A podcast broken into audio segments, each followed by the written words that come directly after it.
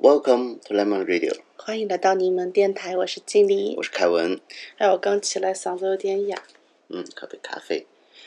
今天带了一杯洛送的咖哇，啡好回来烫啊！嗯，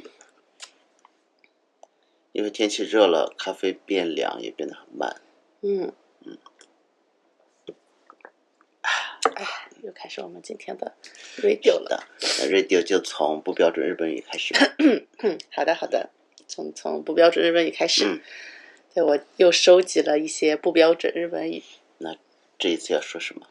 这次呢，嗯，与其说它是一个词，不如说它是一个卖萌的语，呃，卖萌语气的变化。上一期也是卖萌吧？上去有卖萌吗？呃，那个没有卖萌妈啊，屁妈屁屁啊，那种是昵称吧，啊不叫卖萌。哦，嗯，这卖萌是这样的，呃，就是，嗯，把那个把一个词当中的那一个系意这样结尾的音改成气。就是说把形容词的词尾变成对对对，是的，是的，是的，是的。嗯，给举个例子来说嗯，嗯，傻逼系就说傻逼气，卡哇伊卡哇伊改成卡哇气，然后还有猴戏变成猴气，嗯，大概是这样子的一个套路。说起来啊，嗯其实啊、去年我还在玩手游的时候，嗯，里面有一个网友，他的嗯名字就是这个“气气”，气单单独的就一个啊气吗？就是这个“气”一个这个“气”带一个小“嗯一”啊，嗯，我打不出来，哦，哦， 怪尴尬的，打不出 来，嗯，键盘上可以选的呀，小一点的嗯一的话，懂嗯，就打罗马字，所以打不出来吧？是的，我打罗马字你所以打换不出来成那个假名键盘就可以打。嗯，这个在推特上面大家经常卡哇气、火气。啊我自己的语感上，我觉得“火气”这个是很合适的。这就这是这个在说的时候要有一点点那种，就是卖萌的感觉，那如果带着卖萌的心情来说，而且这而且都是这全都是感叹。嗯，一般来说都是用一个很短的句子的时候才会这样讲。如果很句子很长，就没有人会把尾音改成这样嗯。就大家讲一句，看到什么，看到胖达的时候嗯，就萌到不行。这个时候就是啊卡哇基，这种感觉。你呢？嗯，就是它其实是带有语气的，你直接说卡哇气，就啊，这是什么五口人设吧？可能。なるほど，なるほど，なるほど。嗯，就是那种本身女生比较激动的时候，这种感觉吧。是是我最近对这种做作的感觉还是觉得蛮喜欢的呢。哪有做作，真是的。这这嗯，啊，好啦，今天的不标准日本语就到此为止。ありがとう。我来讲讲讲一讲我们的主题 OK，我们的主题这一次第四期了，我们要讲日本入国篇。哦。入国篇，对啊，入国的话，那大家走这些机场巷，走成田入国，嗯然后走完那个长长的通道，嗯，然后检疫检疫完了，那疫情期间我们是没有出入国的，嗯没有去过的，所以不知道嗯现在什么情况。嗯我们来的时候，那机场的还打着中东呼吸综合症的牌子，哦，对对对对对，是的，嗯那个时候这就是一个冠状病毒嗯对，啊，结果又出现了新型的。嗯是的，那总而言之，到了还有我带我们家猫到日本的时候，也是走成田。那嗯就在旋转的出来行李的那个那个嗯区域，嗯反正就是取行李的区域最深处有一个呃检疫检疫的房间，嗯那边有工作人员。当时我还问，嗯，我在那里等，行李也都转完了，然后大家也都拿走了，可是没有看到我家的猫转出来。对对对，我得说前面的，我就去那个行李柜台那边嗯去找那些地产，嗯然后这些地面的工作人员问他们嗯，有没有一只猫 啊？我一看有啊有啊有啊，好像他们已经在那里观赏了有段时间了。哦，嗯 嗯嘛，在他们这每天繁忙的工作中，来了一个当时处于警戒状态的猫，应该挺好玩的那吧应？该挺好玩的，就有五花大绑的捆在箱子里，哎，嗯这箱子五花大绑的在里面是自 不由是的，不是猫五花大绑，是箱子五花大绑。箱子五花大绑，嗯，捆了好几层，嗯，因为对说说在猫如果在机场，如果它真的从箱子里跑出去的话嗯是，就好危击险毙的。对呀、我一想到我的猫要被击毙，我就吓得吓得有不行航。嗯空航空箱，然后航空箱的出入口那里呢，用嗯用那种塑料绳捆住，然后外面又包上了那种网网嗯，兜，对对对对对对对对对，就五花大绑捆得很紧。嗯你看，在那里，在那里，然嗯后我就啊，要拿走了，他们就很高兴的把这只猫送走，就叫我 去深处的，嗯最深处有个简易间的小房间，嗯去那里，嗯，然后啊，仔细的看过文件，嗯打开，在一个像小动物的手术台一样的地方嗯把这个猫拿出来，嗯然后稍微也不知道它在检测些什么。嗯总而言之，OK，你可以带走了。嗯就说这些文件你收好，这以后就嗯是他在日本的身份证明文件。嗯，哦，嗯，我就坐着电车带回家了。嗯，在电车上也很受关注。忽然觉得养猫比养小孩好，诶养小孩呢，大家嗯就会有一种很警惕的感觉。如果嗯带出门的话，就是嗯，但是然后养狗呢，很多人会害怕，嗯但养猫呢，大家都不是很怕，而且又很很受瞩目，啊，嗯，就觉得那有猫真好。 之前看到那个呃那个嗯长毛象上面就会有人说，嗯在长毛象，哎，豆瓣不也有人说吗？嗯，就是有猫就是可以做网红的基础，对对对，就是就只发猫，然后就就可以嗯涨粉，发猫就涨粉，反正你发别的不一定涨对，但发猫就会。是生活生活的好的条件之一就是有只猫，哦，这样大概的，就这个意思好吧。吧，好吧，那因为猫都是装在包里的，嗯所以不喜欢猫的呢，也这猫也没有任何机会靠近自己。对啊呀喜欢的呢，就会觉得啊，卡哇伊、嗯，对呀、卡哇气。卡哇基，啊嗯好了，说完猫的入国，再说人的。那哦，我们就这样入关之后，那入关还有什么？就是过海关的时候，它会让你在飞机上就申报你带了多少钱，嗯不能超过一百万的现金，超过的话要申报里写出来。嗯所以说，如果超过了就如实申报就好了。嗯啊、如果特别大量的话呢，X 光肯定会照出来。如果只是嗯超一点点写了，也不会进行罚没之类的。嗯所以大家都还是如实申报。然后，那到了日本之后，接下来就要找住的地方。嗯，对酒店是哎很好，嗯订这的很这很关键。我知道有好多人就是会在中国就订好海外，呃，就订好日本的住所。嗯，实话说啊，如果是正经的日本，呃，不动产会社很少会同意这样做。嗯，真的不太会。嗯，啊是的，因为这个租约跟可能跟买房是不一样的。如果你是投资者，你这样就买房，那不动产中介是觉得是 OK 的，因为产权移交了嘛，嗯等于是。但是如果租房的话，它涉及到一个长期的说使用的问题和什么的问题，它是不能。一般情况是不会这样的，除非那个是有特殊对应的，比如是像寮啊，当然是可以了，是的，什么寮呀，然后一些比较特殊的 share house 呀，嗯或者就是，嗯，然后就是一些我觉得不是很正规就手是续，像日本的中介能接受的极限就是，这给你两三个房源，嗯就是在你到了时候就给你确保几天，嗯这几天呢给你留着，你来了之后赶紧看这三个，嗯，然后你选哪一个就尽快签约，只能做到这个程度。嗯是的，是的，他可以事先了解你的需求，然后给你准备一些看房的嗯那种。但是说你没有看过房，然后甚至你人都没有到日本，就把房子就说好什么时候开始就租给你了。嗯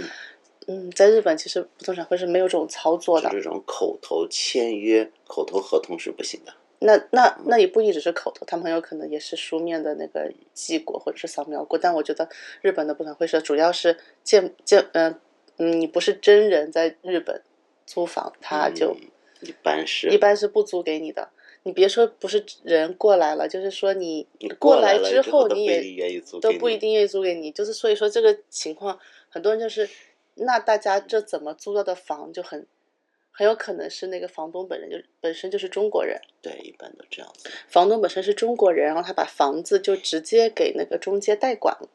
是的，呃，给那个不动产会社代管了。就不动产会社对这个房子有有一种就是出租的那个那个决定权嗯、决策权，不是房啊、房主直接出租，有可能啊。甚至还有一些直接就，呃，跟就是中国人，就跟房东直接私下对，联还有一系些是跟房东租的，就甚至还有就是对人民币交易的租啊房，，对对对，哇，这些东西吧，反正以我自我对不动产会社或者是日本一些租房情况的了解啊，嗯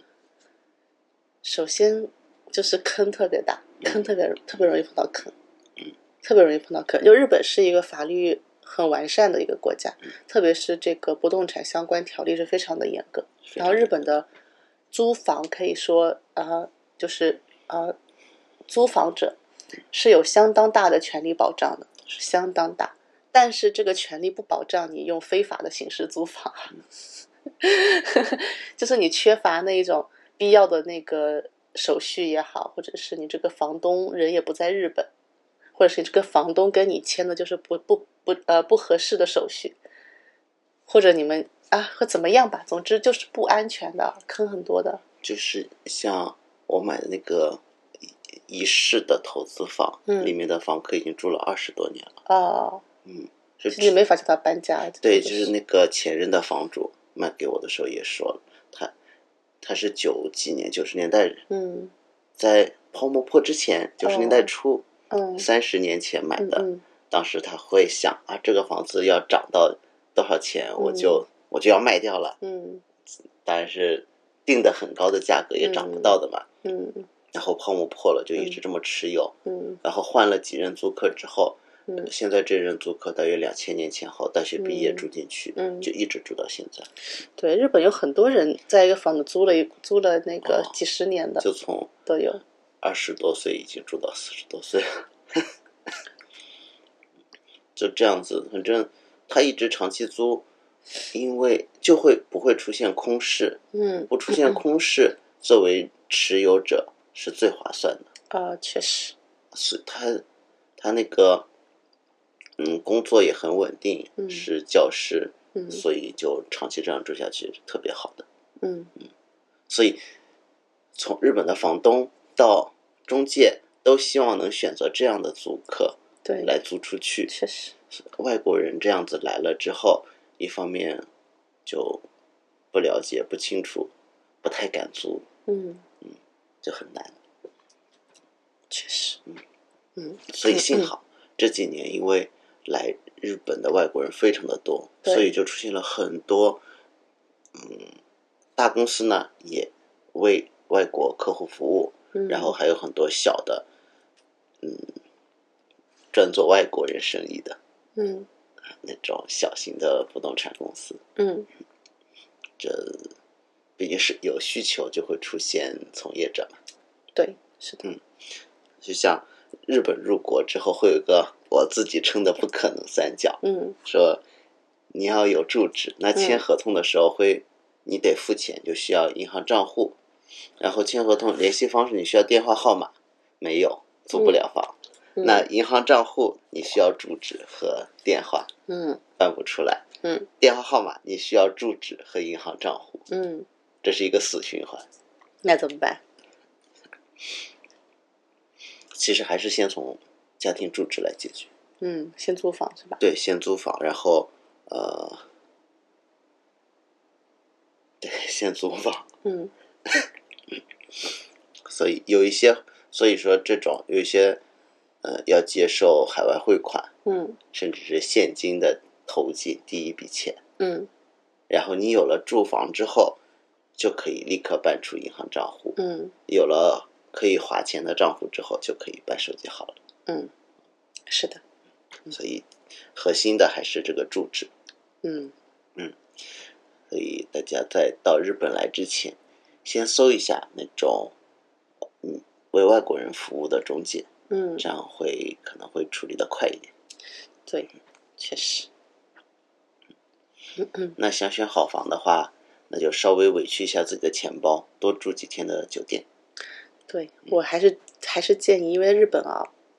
搬家真的损失是很大的，绝对比你住几天酒店的损失要大得多。嗯所以，与其在中国就是这样看看就这样选房，嗯或者是听听中介中介介绍就选房，还是自己过来看过房再选房会比较好，嗯比较稳妥。我的建议是这样的，然后坑也比较少。搬一次家基本上要损失大约两个月的房租吧。对啊嗯，这而且你想想，如果说是碰到，如果只是觉得这个房东不满意，我又想选一个新的，这还好说。万一你这个嗯房东跟你之间有有有一些经济纠纷的话，你就就会 累死，嗯损失的钱就更多。嗯嗯，有听到过一些这样的例子，嗯还挺多的。如果说这个房东本来就是你的熟人，这个事儿还好，就是我刚刚讲的那种什么跟就直接这么交易租房哈，嗯那有一些情况可能是会好一点，比如说这个房东本来就是你七大姑八大姨什么的，嗯那亲戚帮忙嘛，这是叫啊照顾上京的后辈、嗯 亲人或者朋友什么的。我有听说朋友就朋友就 share house 给给自己的朋那没什么问题的呀。嗯，那那这个就是你们自己人情的事情，是的人情搞不好，家不是中不关中介的事。 是的，但是那种就是你也不认识人家，然后没有一个这为什么会出现中介？中介就是一个信用的担保嘛，是的，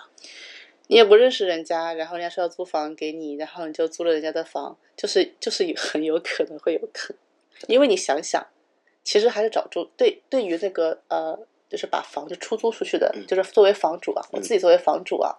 因为在日本，我作为房主我是不需要给那个中介任何的费用的，嗯实际上。嗯他出租出去以后呢，当然根据日本的法律，他要向租到房的人，就是租租户，嗯，他的服务对象嘛，嗯然后向他收取一定的那个服一务个费。月的房租，一般是一个月的房租作为哦，中一介个月费。的房租，嗯嗯嗯。然后还还有一个呃下限，就是房子特别便宜的情况下，好像是多少钱？我记得有这样子的下限。下限就是那个卖房的话是不百是分卖之房三加六加六万，哦，租房的话那可能也是加六万吧。是吗？不要乱说。我我不要乱说清楚不是这样租的房一不般是这一样的个月它的是房租，一个月的房租，然后但是如果那个它好像还有个下限，就是如果房特别的特别的便宜然后到的租金的情况下，它还是有一个基本的那个服务费的。呃我那懂嗯呢，具体大家再查吧，反正这是有法律的，没法骗人。所以作为房对于房主来讲，我就会更加倾向于说，我把这个房交给不动产中介管理，嗯让他们来帮我出租。嗯那我就不需要直接跟我的租户去进行那个交涉或是什么嘛。而且我也很，我没有专业的资质，我也很难判断这个租客的情况。实际上，是的，然后我其实是不能，应该该怎么讲？嗯，对这种隐私保护，我是没有办法说，我直接的去打探租户，你我直接去问他吗？我说，哎，那你一个月赚多少钱？你存款多少？我这样直接打探吗？这不是很奇怪吗？某种意义上来讲，可以有一点，嗯，那还有还有可能会触及到一些法律，我觉得这样在日本，就说在日本是房有东问题自己往外租的，基本上就只有那种退休了进一个 apart 的，哦，那种情况是、是有是有嗯就的房东就住在一楼，啊，对对对嗯。然后在我没有办法管理这个房子的情况下，那我就要对租户的情况要比较了解，然后我就直接去问他吗？就很奇怪，对不对？所以嗯都是用保证会社嘛，对，而且这样子问来的是真的吗？对啊呀、嗯所以所以说，一般情况下用的是保证会社，就是信用信用会社，他们来，因为他们要给你做房租的担保，他们就可以在保密的状态下去了解你的一些资产，嗯，资产状况之类的。一般情况是这样子，如果比较现在比较通行的做法，应该说，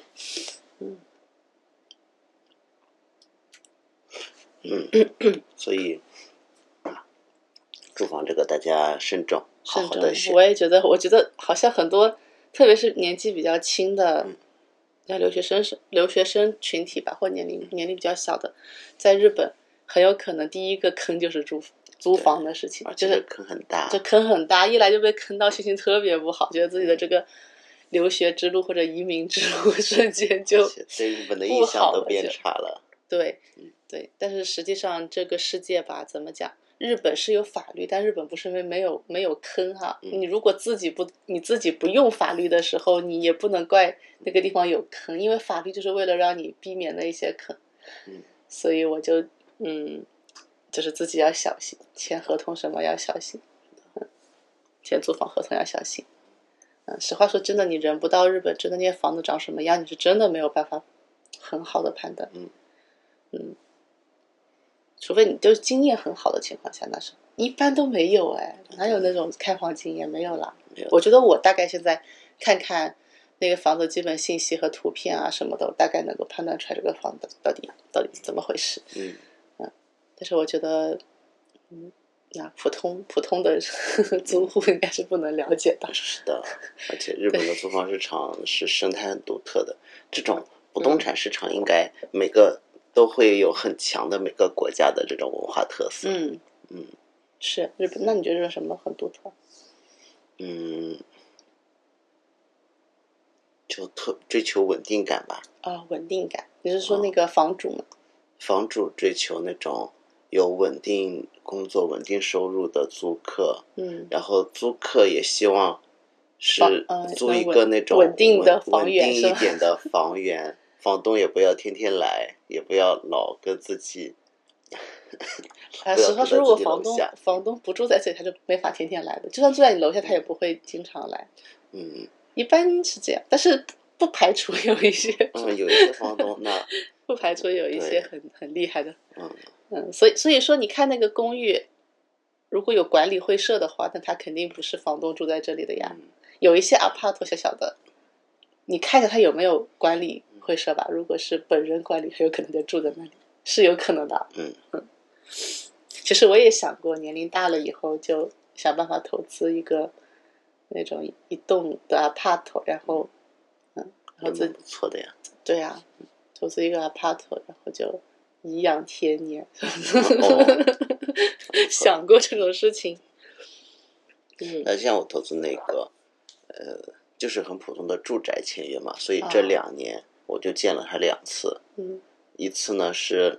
空调不行了，换了一台空调，嗯，然后另外一次是水龙头漏了，去换了一个水龙头。啊，嗯那那我投资的那个，我是一次都没去一过。对一次都没因为见过。我因为我就是就是我不太好意思，嗯你那开开咖啡馆的，然后我就会有点不是，本来我去一家不认识的店就会不好意思，哦何是的况又是自己的那个租户，是的不太，好那种进去是因为是开店的嘛，所以坏了什么东西他都是自己去搞的。对，嗯， 是的，，自己换设备，自己去维修。嗯，啊，他不通知房东，如果坏了什么东西不通知房东，如果房东同意，他还可以换上自己想要的东西，嗯，对，就说这换这个可以吗？嗯，认那为我我对于这样的租客是非常开心的，因为天使租客，天使租客，对对对，嗯天使租客，像我那个房客也是，他只有东西坏了才找我，嗯，平时根本就不联系，没有不联联系系的，，没有联系的，嗯，这样就多好。日本这个特别特别的顺利，特别是嗯，还有那个就是哦，对我我我租出去的那个房子都上了好几次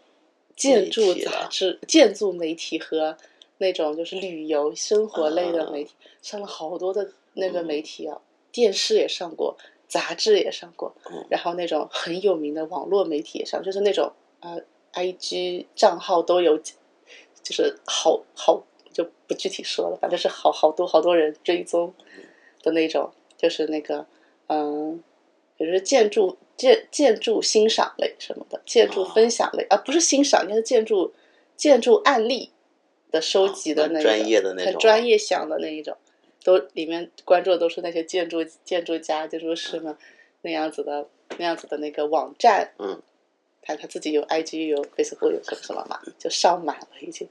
我就觉得现在我需要看我的房子，我不需要人过去看，我就只要看看这些杂志。咦，这是我 我买的房， 怪搞笑的。啊就说到这里，你看，是呃给我们设计建筑的都是我们认识的不动产或者社长介绍的。嗯我当时也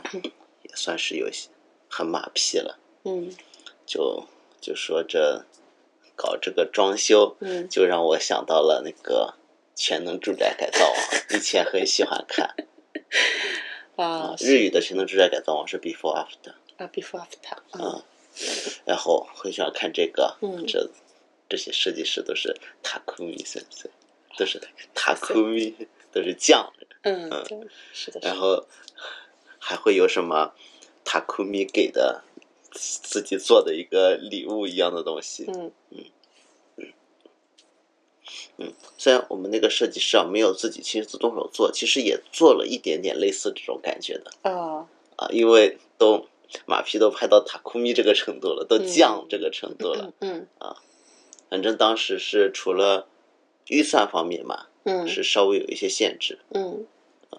另外设计都是尽量让他们随便来的。对啊，他们好像干的挺开心的。是的，就我我我是这种，我觉得做这种设计，就是我是不喜欢指手画脚，嗯，因为我觉得吧，像我们这种不专业的人提出的提出的需求应该抽象一点，嗯，抽象一点比较好。有些人会觉得说，啊，你我这顾客的需求为什么不说的具体一点？嗯，我觉得具体了不好，因为你具体了以后，实际上你又不懂，嗯然后你太具体的一些建议啊，会反而是适得其反嗯。比如说，我觉得这个墙应该刷成黑色，那真的好看吗？最后设计师刷成了半截黑色。对，设计师送的就是他自他自己帮我到刷了半截墙。对对对对，是是是，就是就是我就是说我反而觉得我们我们去就搞房屋设计的时候，应该提的嗯需求应该抽象一点，嗯，比如说要重视安全性，嗯，安全性要最高，嗯，然后这个墙希望这个墙看上去有清洁感，嗯，和周围的环境协调之类的，要给出这样的是的，是的，当反而是给，反而是要，因为日本的这些很专业的，嗯，他们很专业，他们知道怎么去达成这个目标，所以直接跟他们讲抽象的目标，会比你讲具体的你自己的想法要好，因为你自己具体的想法其实跟他们不兼容的，嗯。我想象中的那个东西跟他们是不兼容的，到时候会搞出来一个不伦不类的结果， 真的就是很不伦不类的结果。所以要要要，反而是从上到下跟他讲，你为什么想把它刷成黑的，那我那我就啊，刷黑的是为了让它更有清洁感，嗯，可能我会这么讲。那我就举个例子哈，我没有说过任何要刷成黑的惩嗯罚，就我会我会可能会这么这么讲。那实际上你的需求是希望它有清洁感，那究竟什么样的漆有清洁感，他们才是专业的，他们知道什么样的配色更有清洁感。就像当时经理做出的决定，一个就是，嗯，要加强它的耐震性。嗯，对，虽然我们预算有限，也没有这老房子真的蛮老了，嗯也没有什么要取得什么耐震合格证明书的那个愿望，但嗯是还是希望在嗯装修的时候能加强它的耐震，所以做了很多的耐震的对策，对对就对，在那些结构连接的部分都嗯做了补强。嗯对，然后还有一个呢，经理做的很大的决定就是把阳台拆掉。嗯对，那有阳台呢，那能增加露利台用是露台，对露台，对，是露台和阳台。嗯露 台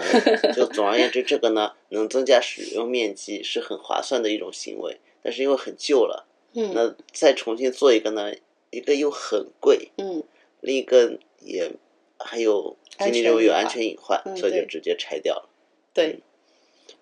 另外呢，像设计师他们想出来的，嗯把二楼面积去掉了三分之一嗯，做成了呃那个叫什么调空天的天天井井啊吗？啊，做成了一个 loft 形式的。啊，对对对，另外就是门口，门口的门不够，把这个门两边的空间也全都挖出了窗户，对对对挖，出哦了长条的那种，尽可能的增加这个房间的光线，对浪费了很多的居住面积。 对，嗯，虽然就这样浪费了居住面积，可是租出去的价格和一开始预想的也差不多对啊，啊。租的人也很高兴的租下来了，就是因为做了一些浪费的选择，所以才能不停的上媒体吧。我一直都是支持浪费的。嗯，我的理念就是，我对于这个建筑设计也好，或者是生活设计的设计也好，我的理念就是浪 浪费。嗯不好意思，这样这样说可能有点，我的理念就是浪费，千万不要榨干每一点利用的资源，而是要稍微浪费一点，它才会浪费的那个部分就叫艺术。是不是说的非常是浪费了那一点点，这个生活品质能提高蛮多的。对，浪费那一点点，就说这个生活空间啊，你呃看起来说好像使用面积变少了，但是其实你获得了阳光，获得了空气，那个变多了，就是看不见的东西变多了，在里面感觉会很好，很舒服，感觉很好很舒服，其实它的使用使用的价值就变高了。嗯那更何况说它其实后来是店铺嘛，它作为一个店铺，它这么窗明几净，谁不喜欢？是的，当时也有一些想法，像我们提出来的，能不能做一个呃无障碍的出入口？嗯，呃那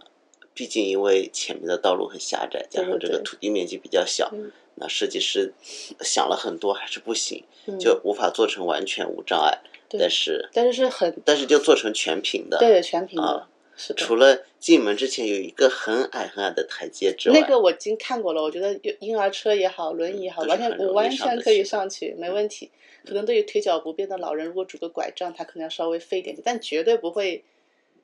不会是很大的障碍。我已经研究过，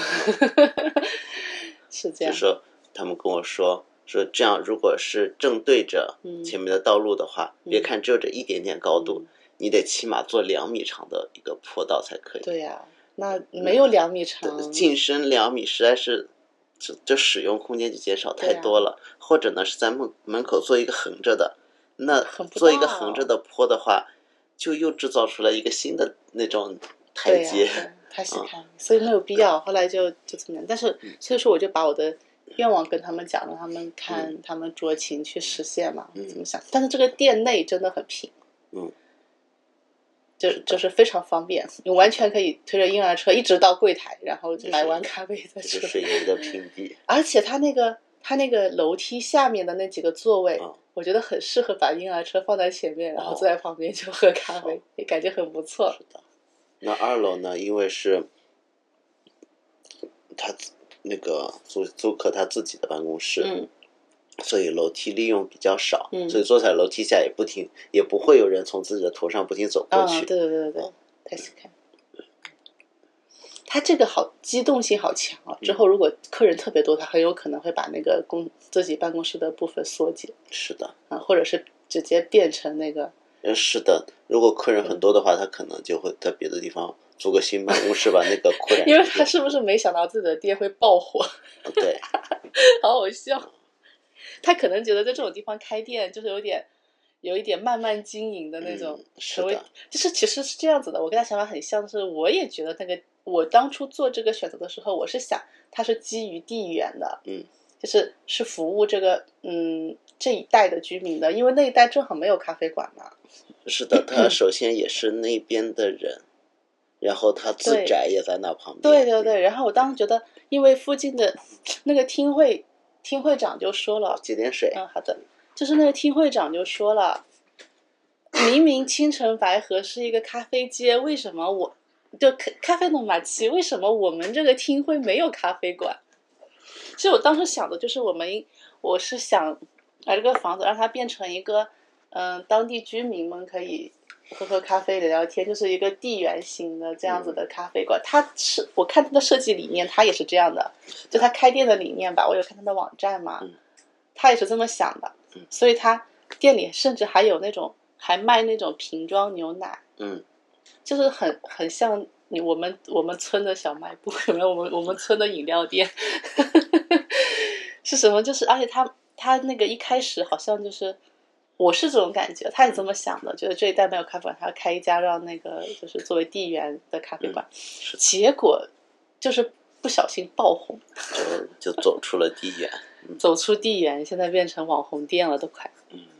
还是很为他开心、啊对，为他事业成功感到开心，事业成功他就会一直用，我们就不会空视。对对对，嗯而且他就算之后他不做，他这个店也会比较容易转，毕竟也已经是稳是的定客源了。是的，他那个店很不错，我我很想去。他、嗯他有好多很有意思的东西，嗯，像是那个，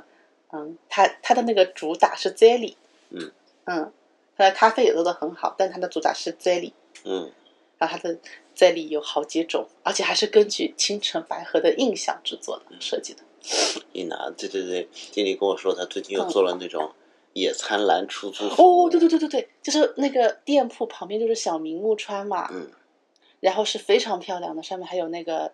什么什么桥，什么桥，反正很漂亮的一个桥，是的忘，忘记名字了，反正就是一个、一个桥，不好意思啊，就是一个桥，呃，那个桥哎是有是蓝色的，对不对？是深蓝色的吗？好像是深蓝色的吧？反正是一个有刷了颜色非常漂亮的一个桥，然后那个有条小明木川，然后河水非常干净，嗯，还有游览船的那个码头，但是它现在好像没有游览船，不知道是不是 corona 的缘故，反正是很漂亮的一个地方，在那里，然后开刚刚整修好，嗯，然后这、嗯这又是临近入海口的运河，所以很干净。 对，是海水灌进来的，很对干净，也很没干有净什么臭味的。对，然后就在那个，然后两边都是鲜花， 嗯，不是鲜花是野花，野花还有小公园什么的，嗯，对，住然后房也都很嗯整齐，很皮干净。是的，在那那那条街上散步可可舒服了。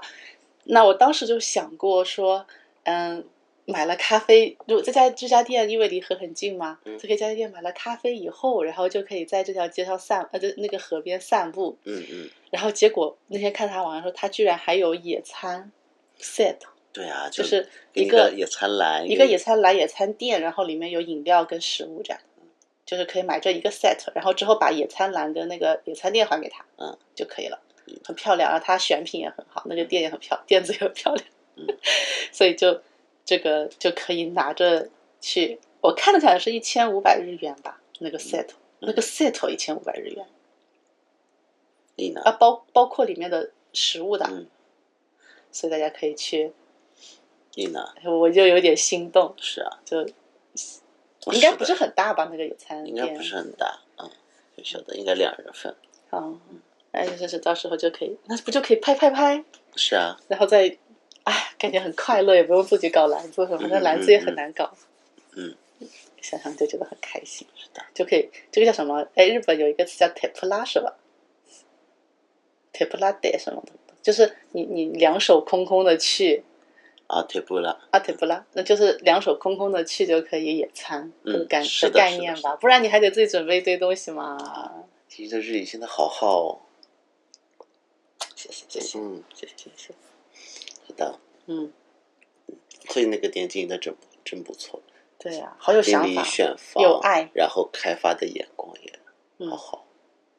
我其实我一直棒哦，我一直会这样，我有一种想法，就是说做任何事情吧，嗯都要把自己的那个对象嗯想象成一个是懂懂得懂得欣赏美，嗯，有生活趣味的人，嗯，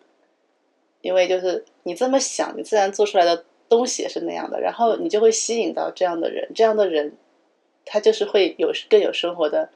就在生活生活不不管是生活还是经营，嗯，都会更加的嗯有品质吧，应该嗯说，通常也是人也是很好的人，这是我自己一直以来的哲学吧， 生存哦哲学。但如果说你把自己的东西就想象成说我我弄出来，我就是给一些傻逼看的，干嘛？我写小说也是这样的嘛，我就想象读我小说的人都是很，就是嘛，叫做浪漫主义的人吧。嗯我不会想象说我这个小说是，呃我就写给一些白痴， 不可能是这不能这么想嗯，这么想的话，写出来的东西也很烂，很烂自然就只能给很烂的嗯读者看。嗯走，嗯，好吗？继我续。们回来回来刚才这个选住房这件事情，哦，又选我住，又那个选住房为什么要先选住房呢？啊因为家庭住嗯址是办其他手续的最重要的基础，嗯，对因，为你有了住址才能登记住民票、嗯登记在留卡。嗯。哦，这里好像是不是说，呃，只要有租房合同了之后就可以去登记住民，是吧？是的，签完合同就可以了。不需要说已经搬进去。但是但是区域所会问你你是几号搬进去，哦，那那那合同上会写，嗯，几号所以搬就进去就所以按在个那个合同是的日期对对对那一天。然后就拿那个去就可以办了，办了住址之后，你就可以去那个是的去办其他的手续。因为有时候签合同，像是五月一号签了合同，嗯但是房子还要清扫，嗯所以你很有可能要五月二十号才能入住。嗯，对，可是按照法律规定，进入日本之后要在十四天内登记在留卡，嗯所以五月二十号入住你超了嗯嗯怎么办？嗯这种时候就可能就需要跟他说，在那之前我就先把一些东西放进去我。把行李放在里面对可以吗？如果获得许可之后，那个地址就是你的了。啊，然后就说在那之前十四天，可能你十三号就十四天的 deadline 了，嗯就是十三号呢，我就会先把一部分行李就可以放进去了，嗯使用的话要到二十号才可以使用。那这样子完全住进去二十号，那区域所就给你按照十三号进行登记。嗯，对，你可以就可以用这个方法，大家记住啊，这是一个没有人会告诉你们的嗯重点，这样就不违规了。对，不违规，在日本要守法，要是守法。的，登记了在留卡之后，那从一开始那个没有住址的，就在背面印上了住址，嗯然后接下来就得还要办很多很多的手续，嗯像是国民年金和健康保险，嗯这个呢一般窗口上都会跟你讲嗯啊，在区域所里都能办。嗯嗯，现在怎么说呢？日本政府这几年对于年金保险的按时交纳非常的重视。嗯嗯嗯，对，如果你有心长期在日本居住的话，一嗯定要好好的交。嗯嗯如果不好好交的话，这会拒签。嗯，对，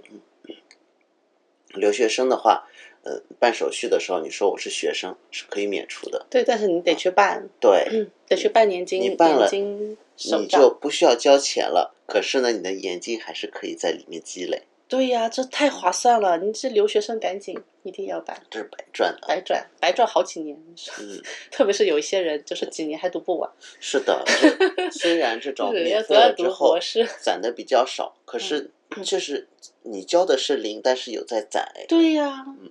这真的很划算。真的很划算。对啊，而且你毕业的时候想想走那个，就又又不会收你钱，嗯，对吧？是的，那不叫白不交。是的，所快以就快讲登快记讲上，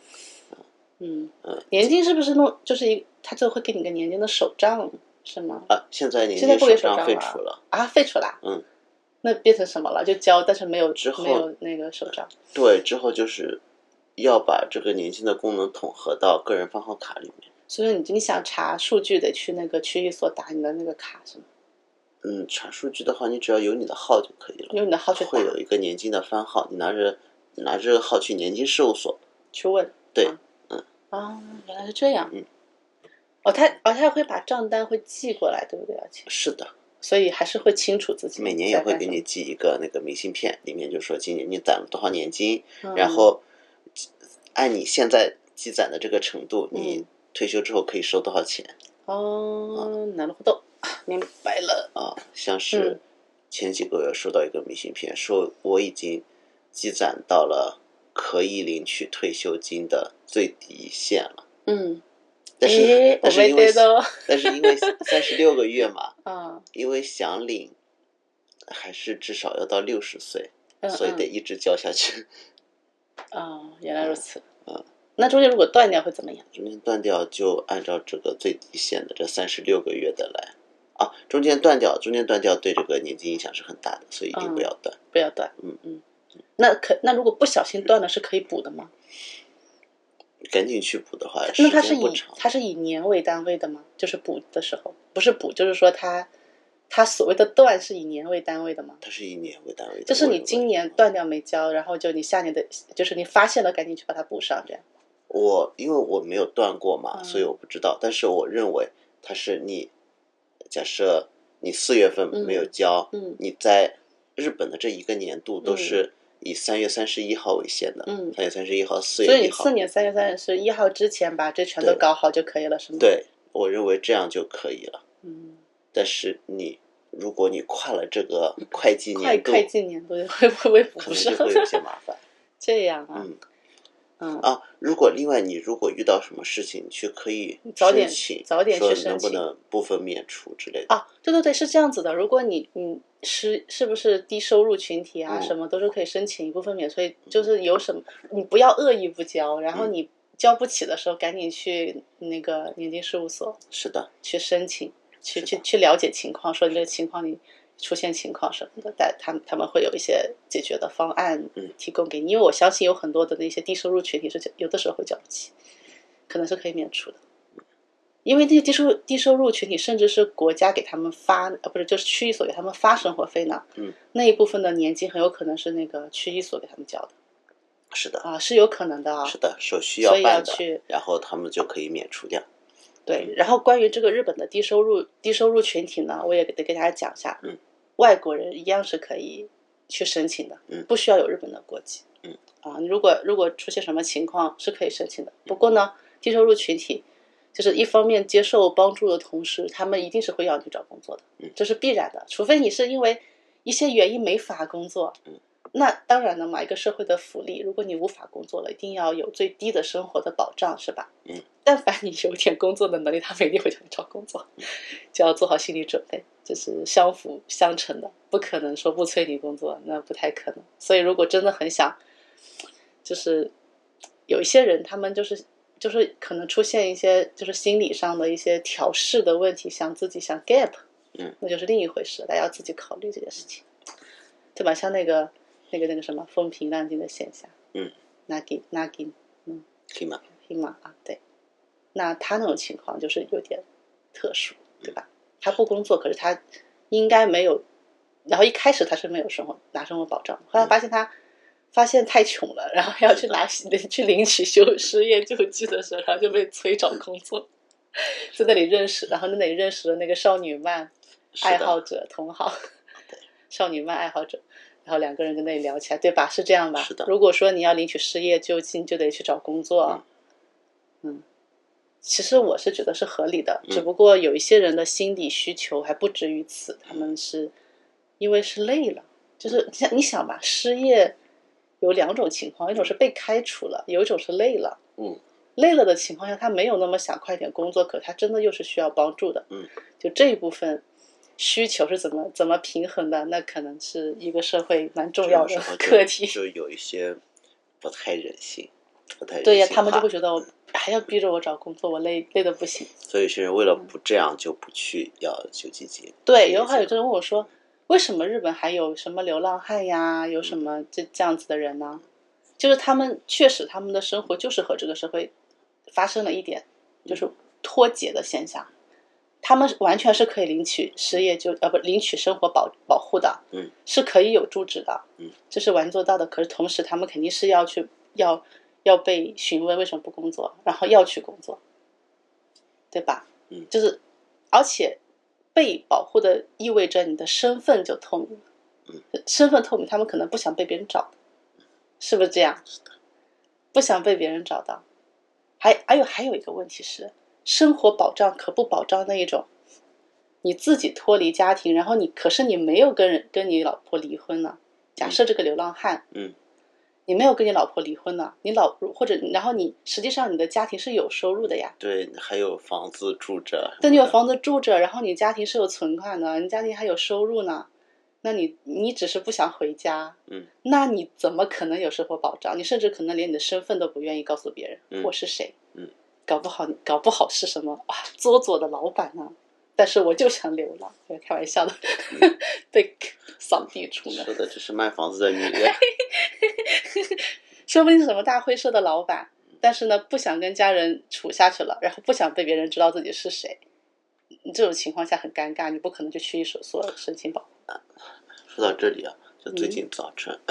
我看新闻嗯，就提到说，为什么日本是单独侵权？单独侵权什么意思？单独侵权就是那个像在，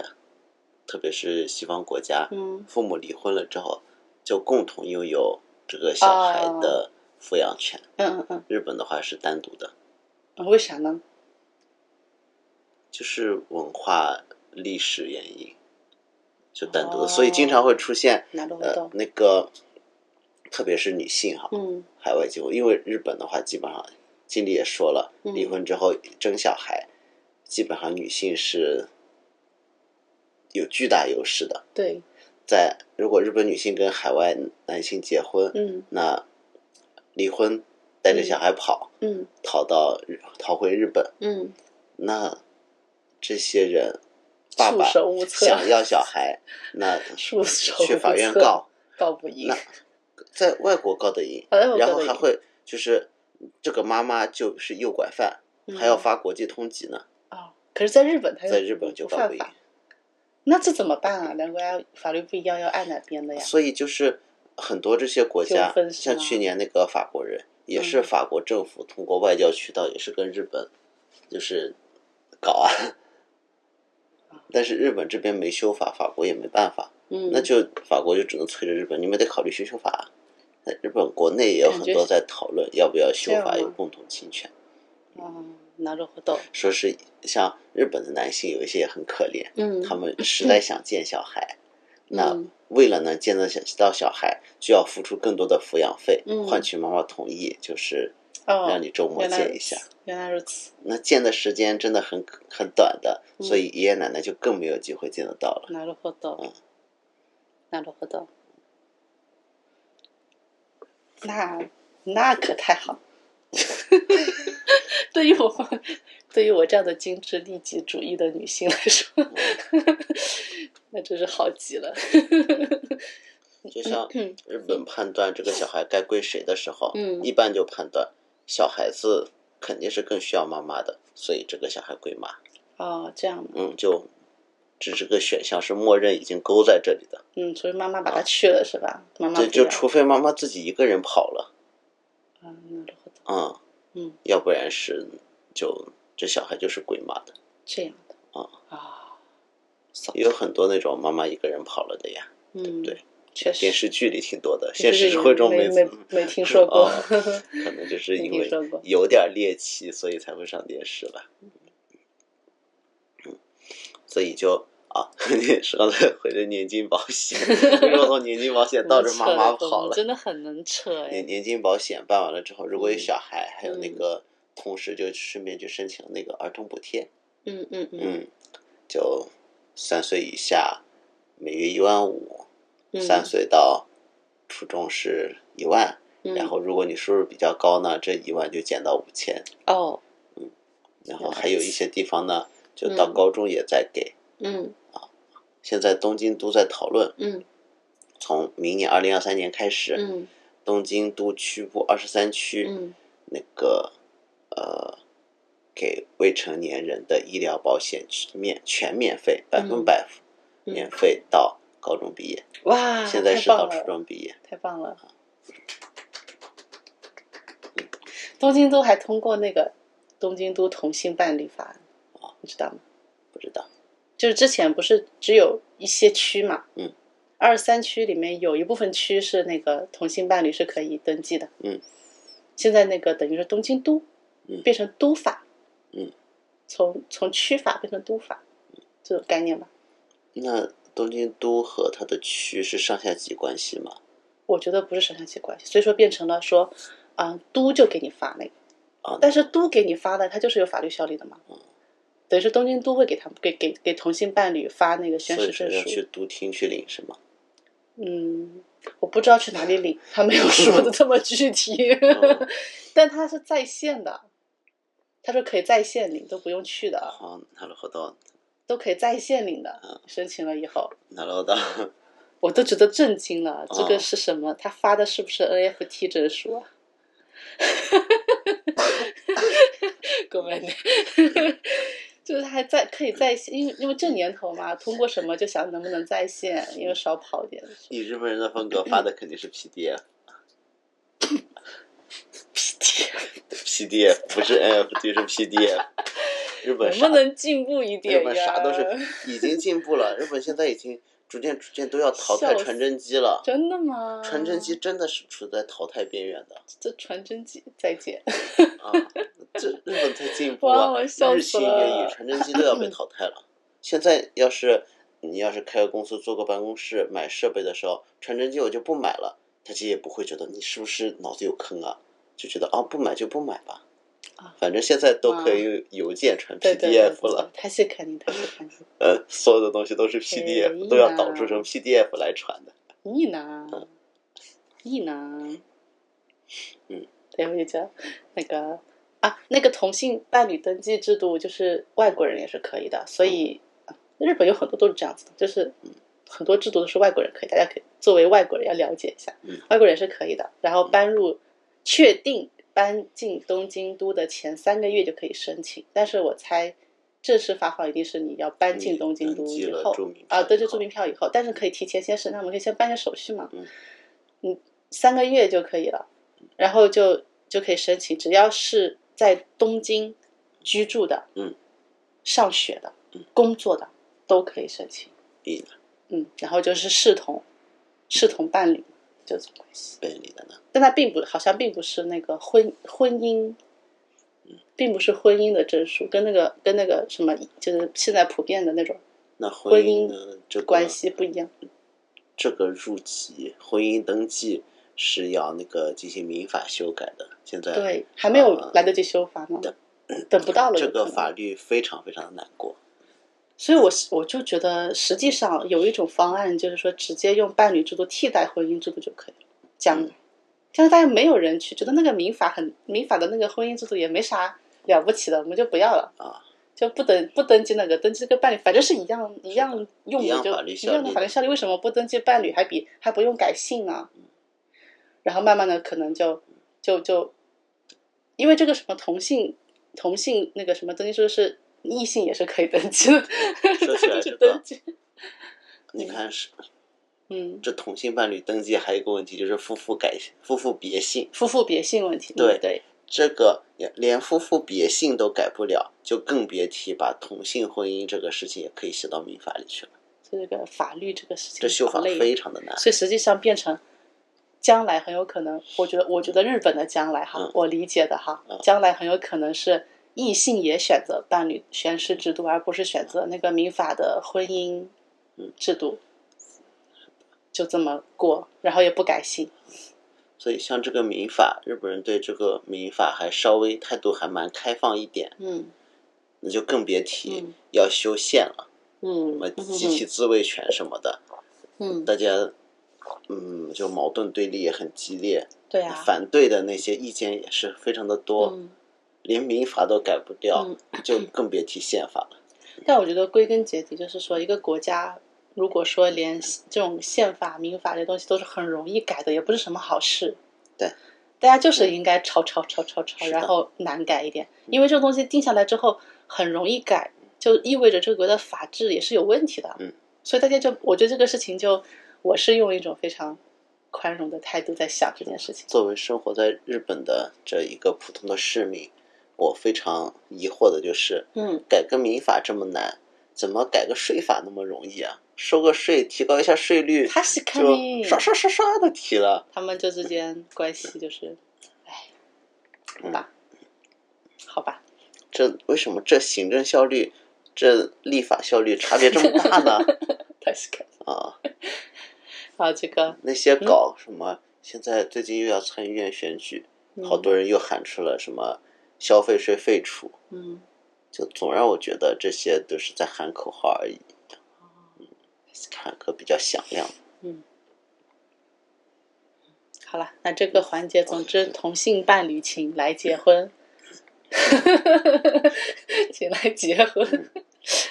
之前是像世田谷区啊，因为因为我们这等于是要更新了呀。我之前一直跟大家讲说，搬到日本来之前，如果你是同性伴侣啊什么的，嗯你要到日本前，你要考虑好住哪个区，有一些区是不能结婚的呀，嗯不能是的啊，这这个词要用准确，不能登记伴侣的呀。嗯，你你要知道呢，可以登记伴侣的区去，你们才能登记吗？那的现在的那个状况是从十，好像从十一月开始实行的，十一月以后整个东京都都可以了，嗯，整个东京都都可以了嗯。应该小笠原什么群是是不是叫小笠原？不是不是不小是，笠原群岛也啊是东京都，，对，东京都的范围内都可以了，所以呢，大家就不用不用担心这个问题。如果你你是什么 LGBTQ 群体，就东京随便住吧，嗯，就就可以登记了。只要有一方是在东京上学、工作、居住都可以的。嗯那那所以说还没有来日本的，是不是也可以飞过来跟这里的东京都民或者住呃东京都民结婚的？可以哈。可以办登记啊。可以办登记。那登记了以后，它就已经有那个法律效力了，你就可以用这个去申申请那个嗯，申就请签签证啊啊什么，的，应该是对嗯可以的。那就更新一下，这个到时候要写到简介里去。很重大新重大消息，说起来，就这同性伴侣婚姻的话，嗯最近还有那种法律呢，因为一种办法是直接在那个众议院修民法，嗯另外一个就是走法律程序，嗯一一层一层往最高法去告嗯啊。最近大大阪地裁嗯就把那个同性伴侣违宪这件事情又什么就退回了，哦，なるほど。这这律师们这种。这叫什么律师？反正这一方面的律师们也还在努力着。对对对，大家现至少现在是可以登记了，嗯那就先先这样，就是嗯，总之是有路走。那接下来就是给小孩子申请补贴，嗯然后还有还有什么要做的事情？最重要的事情就这些了，嗯就在区域所里你登记住民票之后立刻就办的。嗯另外啊，另外还有也可以问问有没有这种外国人的日语班啊，嗯嗯，还有一些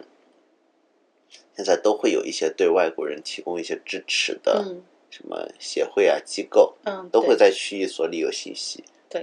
是的。可以直接问一下。嗯，我另外还想再简单的说一下那个找房子的时候坑很多，哦，要我稍微前面不是已经说了？嗯，就那就说如果我是要来日本，我嗯找房，嗯我已经约好了不动产公司了，嗯接下来这一个星期内我要看四五个房子，嗯嗯，那我怎么去判断这个房子好坏啊？我哦这么具体的问题啊，对啊怎么判断房的好就坏，什么样的房子就就不要选啊？什么样的不要选，这对这个你得这个太复杂了吧？这个嗯系统， so, 这个问题太大了是吗？啊，问题嗯太大了。因为找房子坑很多嘛，嗯那像外国人，一方面租房很难，嗯，对，像保证会社可能不给你保，或者是房东就直接拒绝你了。嗯那所以还是去找那些对外国人支持比较多的、对对对做外国人是的生意的不动产会社比较好，是吗？对然后的，对呀、首先，他们如果没有那个外国人专门对策的这样子的会社，他本身就做不了这些，不太擅长嗯，做这件事情。对对。另外还有日本租房的时候，嗯呃，租完房之后，假设你的预算是十万日元，嗯还有管理费，嗯可能又要加个一万，嗯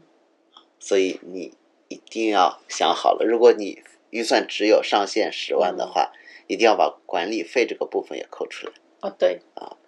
那中介给你拿出来，你一定要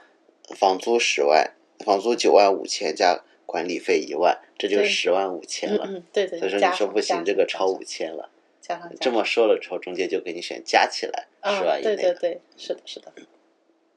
是的，中介呢，为了提高业绩，都是会努力的在你预算上限试探。是的，是的，嗯嗯正常如果你的那个预算确实比较紧的话，嗯一定要咬紧一点。嗯，那中介为了做成你这单生意，也就会给你在预算上面注意。对，是的。但是你要是预算比较有弹性的话，就不妨多看看，对，可因能有为个喜欢。确实就是一分钱一分货。对呀啊你多掏一点钱，就是可以住更好的。嗯哼哼。他是看你，反而就是那种稍微有点便宜的中档型，嗯外国人比较难租。啊，你要对，是钱特别多，就会很很好租；嗯钱很少，选择因为也比较少，嗯也就没那么难了。嗯反正就这点选择了，就这个了。嗯，稍微中档一点就会难租一些。你说什么租房的坑？你指的是什么呀？是是房子条件不好还是什么的问题？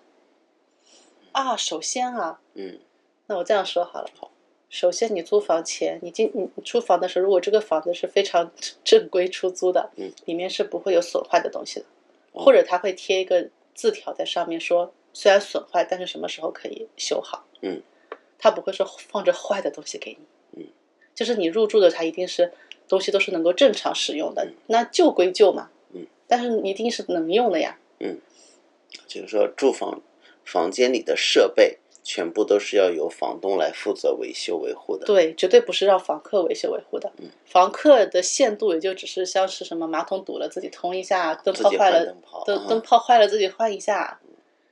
就连空调，像空调如果如果不能用了，也是要房东过来维修的，不是你自己去维修。嗯你这什么马桶整个就坏了，你也是房东给你换，不可能是不是你自己换。嗯像是一些什么厨房设备，当然你自己锅坏了就没有人管自你。己的东西是的就是你那个罩坏了呀，你的这个，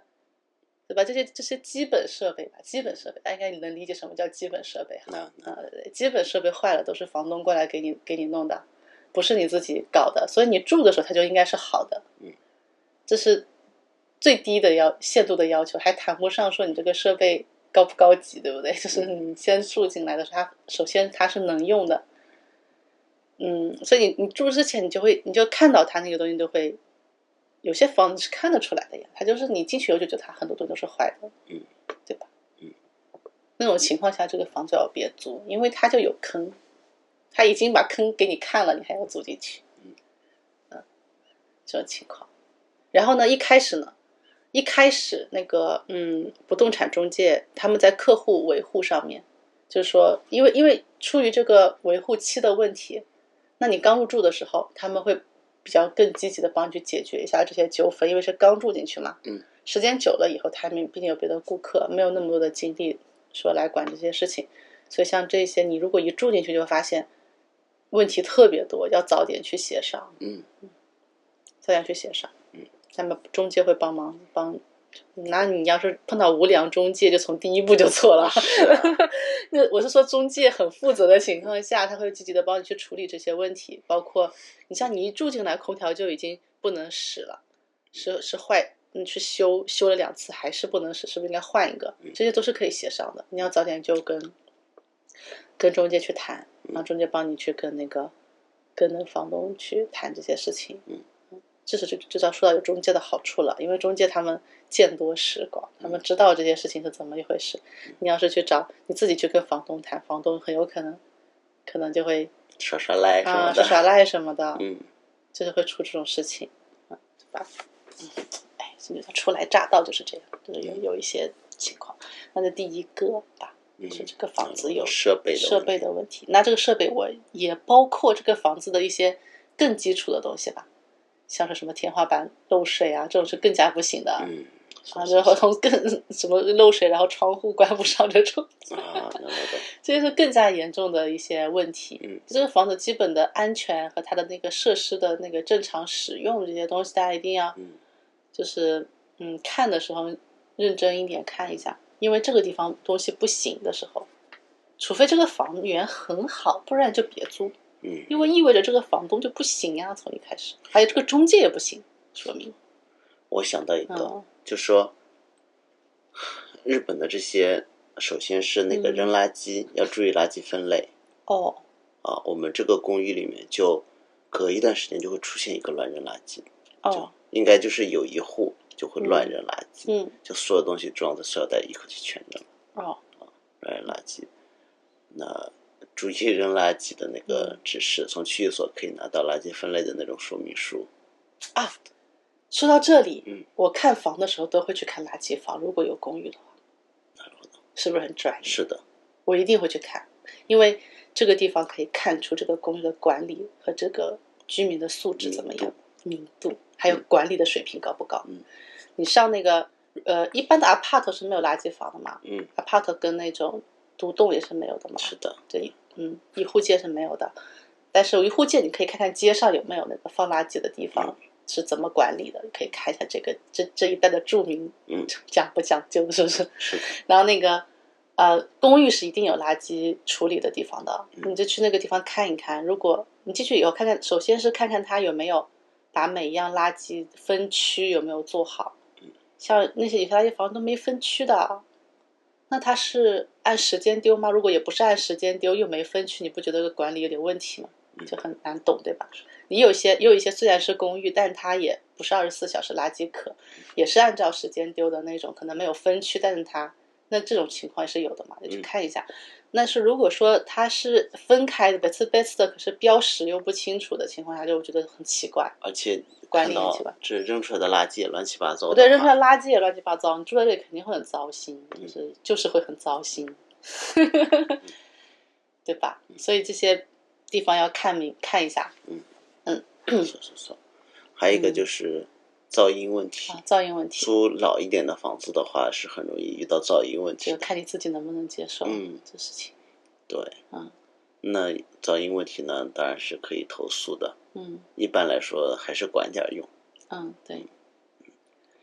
啊，然后就是，然后就是，嗯，租房的时候要把每个窗户都打开看一下，嗯看看窗外有什么，有没有你不能接受的东西，像是墓地。嗯，有些人不能接受，我是可以的。我非常喜欢墓地。嗯，应该说我很喜欢喜欢那个呃寺庙附近吧，嗯因为虽然说是墓地啊，但那那里风水一定很好。能理解我的意思吧？嗯能其实风水很好，呃，那些都都不是，都是好好的在在那个，就是说好好的，嗯，哎该怎么讲？做过法事才能够住在这里的亡灵，该说正常的寺庙每嗯天也都有和尚在里面念着经。对。然后那个那那个寺庙的那个建制都是风水很好的地方，那个地方的房子的那个风水是不会差的，嗯，就是阳光啊、水啊什么这种，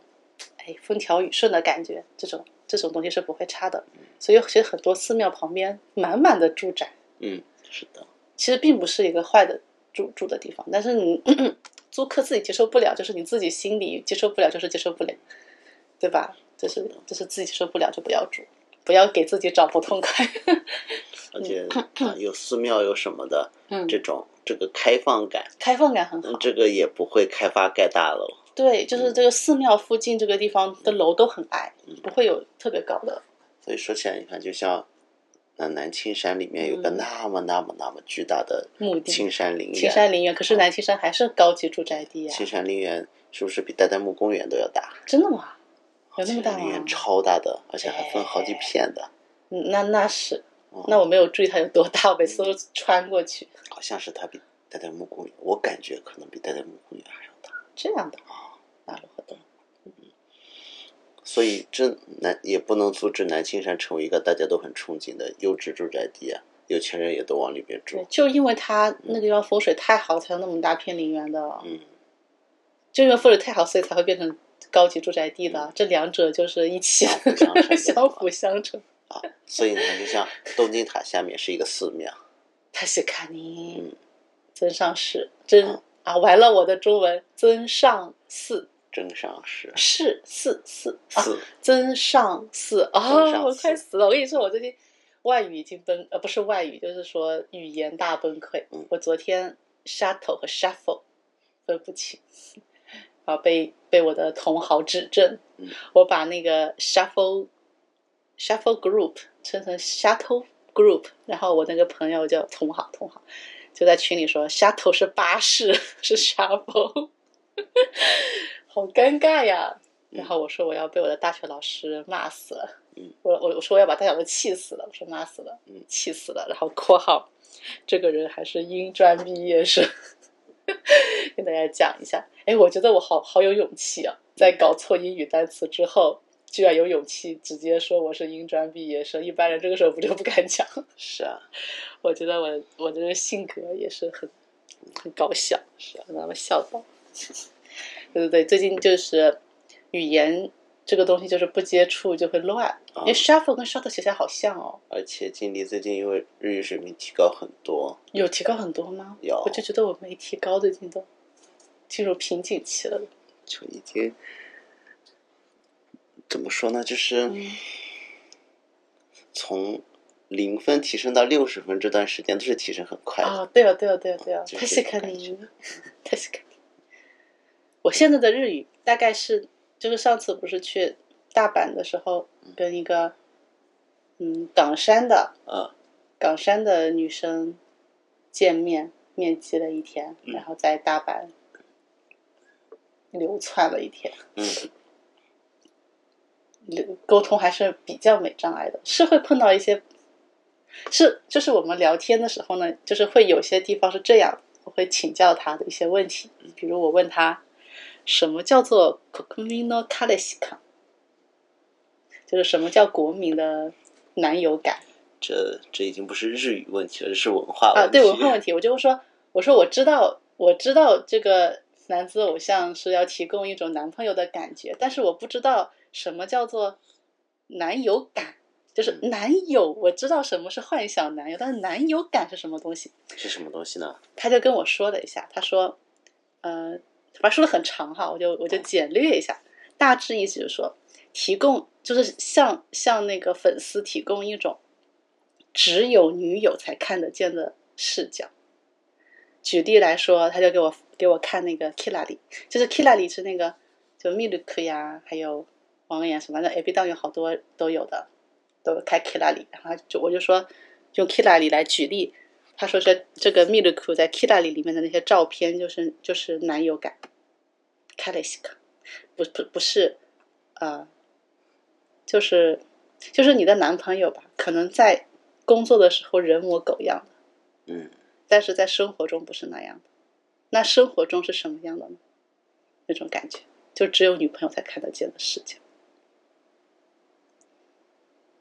话虽如此，他们还是帅哥，他们不可能真的跟我们生活中的男朋友一样。 哎，扎心了。 嗯，那种感觉吧。那了好的。对，他就跟我解释了以后，啊、我就瞬间开窍了，我就知道什么叫男友感。之前，你看我很有求知精神，对不对？嗯对我虽然知道他们要提供一种男友感，可是我其实没有感觉到，没有 sense 什么是男友感，所以我就通过跟他，嗯，就是询问了一下，终于知道什么叫男友感了。嗯，然后我还跟他讲，我说。我说我们那个嗯中国人追星嘛，嗯，其实呢，中国人追星的时候，在这个什么里亚扣跟普通粉丝之间是没有什么界限的，就是有点儿混在一起的。虽然说我们有事业粉、路人粉嗯、女友粉、普通粉，没有普通粉就是粉， 然后就就是嗯，但实际上大家的行为并没有什么很严格的区分，嗯，也自己的感受也不是很明显。我说我自己就有点区分不出来。然后我就有问他，那你那你对你的欧喜，他欧喜也是也是 B 档的，反正就是那你欧喜的是是什么呀？是你是女友粉吗？是李亚坤吗？他说没有，他就是普通的欧喜，这样的普通的欧喜，然后就是普通的欧喜。然后其实我其实还到现在还没有搞明白怎么一个情况，因为我跟他也没有特别熟。首先也不能判断他有没有有没有隐瞒 申报，嗯 所以时间久了才能理才能明白。因为我看他平时都会发一些妄想言论，就会想当然的觉得他是觉得自己是李亚扣的，可是他说他不是。所以我在想，日本人对于这个李亚扣的定义可能跟我们也是不不太一样的，在网上，也许在网上表现自己的一些妄想发言，就只是一种表达自己对于欧系的一种敬意，就是我们家欧系非常有魅力的意思。嗯，啊，不一定就是女友 粉，所以女友粉到底是什么，我还没有弄明白。 就没事，我会接下来再问问别的粉丝。なるほ ど。嗯，然后还有就是一些喜莫内塔，我会问他们。嗯对，喜莫内塔会问一下，这样的。嗯，对我现在都已经发展到开始听懂一些喜莫内塔了。如果就是第一时间听到就能够理解啊，这是喜莫内塔来的，这样笑不笑得出来不好说就觉得啊，对，嗯说起来像那个马斯克，啊马斯克·迪拉克斯，他嗯说黄段子的时候就很文明，啊就那种攻击感让人的就厌恶感就就很很弱，哦，日本的那些明星都很擅长的，嗯就是或者就完全不讲，如果自己啊不嗯对擅长就完对对全对不对讲，对忍着。对对对那种对对对，敢讲的都很厉害的如啊、果不厉害是不行的。对，所以其实那种，然后这种的就很难听懂，实际上，因为很文明，不会嗯像那个英文一样，英文不是黄段子，英文是会有很多脏词嘛，嗯，直接就出来了，你就能看懂嗯。但是那个日文的那一些黄段子也好，骂人也好，他们很委婉，嗯，就不是很好的。这样的，像还是我我举一个例子哈，一个例子，比如说那个，嗯，举个例子哈，就是说像那个 Masaki 他在台上有那个之前有一场 live 的时候，他他的那个 live 上的衣服其实会走光的，太薄了，太透了，会走光，所以其他人就会说 s k s k 就死就是 s k s k 就是透的意思嘛，就就很透呢什么的，大概是这样，就是在讲黄段子。就说今天他的衣服很 s k s k 的那样子，就是原来这种程度就叫黄段子了。是黄段子，因为他讲的并不是你这件衣服很透，意思是大家都看见你是你你你里面是什么了的意思，这就是黄段子。这口味也太清淡了那。这是一个比较，这是一个比嗯较特别清淡的例子，因为因为 Masaki 性格很那什么，大家不会开太严重的那种喜莫内他的，但是好的 Takumi 就不一定了，Takumi 经常被被讲一些很嗯，很黄 的。很容易呢。很黄的那种喜莫内塔，嗯，这样的，なるほど。原来如此。对， OK，那我们这第四期就在喜摩内塔这里结束吧。 结束的好突然。啊是的，我们哎 那好吧啊休息一下，然休后息一下就录第五期，好的，好的，好的，嗯，那大家下期见，等下下期期见。嗯，我们喝口 水。休息一下再录一期。嗯，就嗯这样，拜拜。那听到我们的广播就是下周了。好的，拜拜，拜拜。